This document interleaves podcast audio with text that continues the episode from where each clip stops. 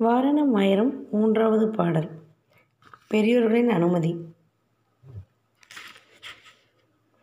இந்திரனுள்ளிட்ட தேவர் குழாமெல்லாம் வந்திருந்து என்னை மகள் பேசி மந்திரித்து மந்திர கோடி உடுத்தி மணமாலை அந்தடி சூட்ட கணா கண்டேன்.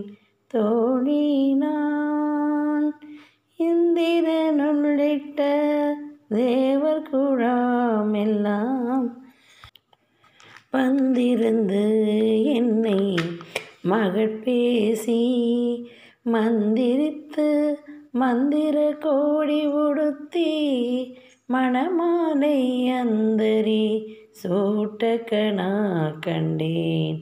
தோழி நான்.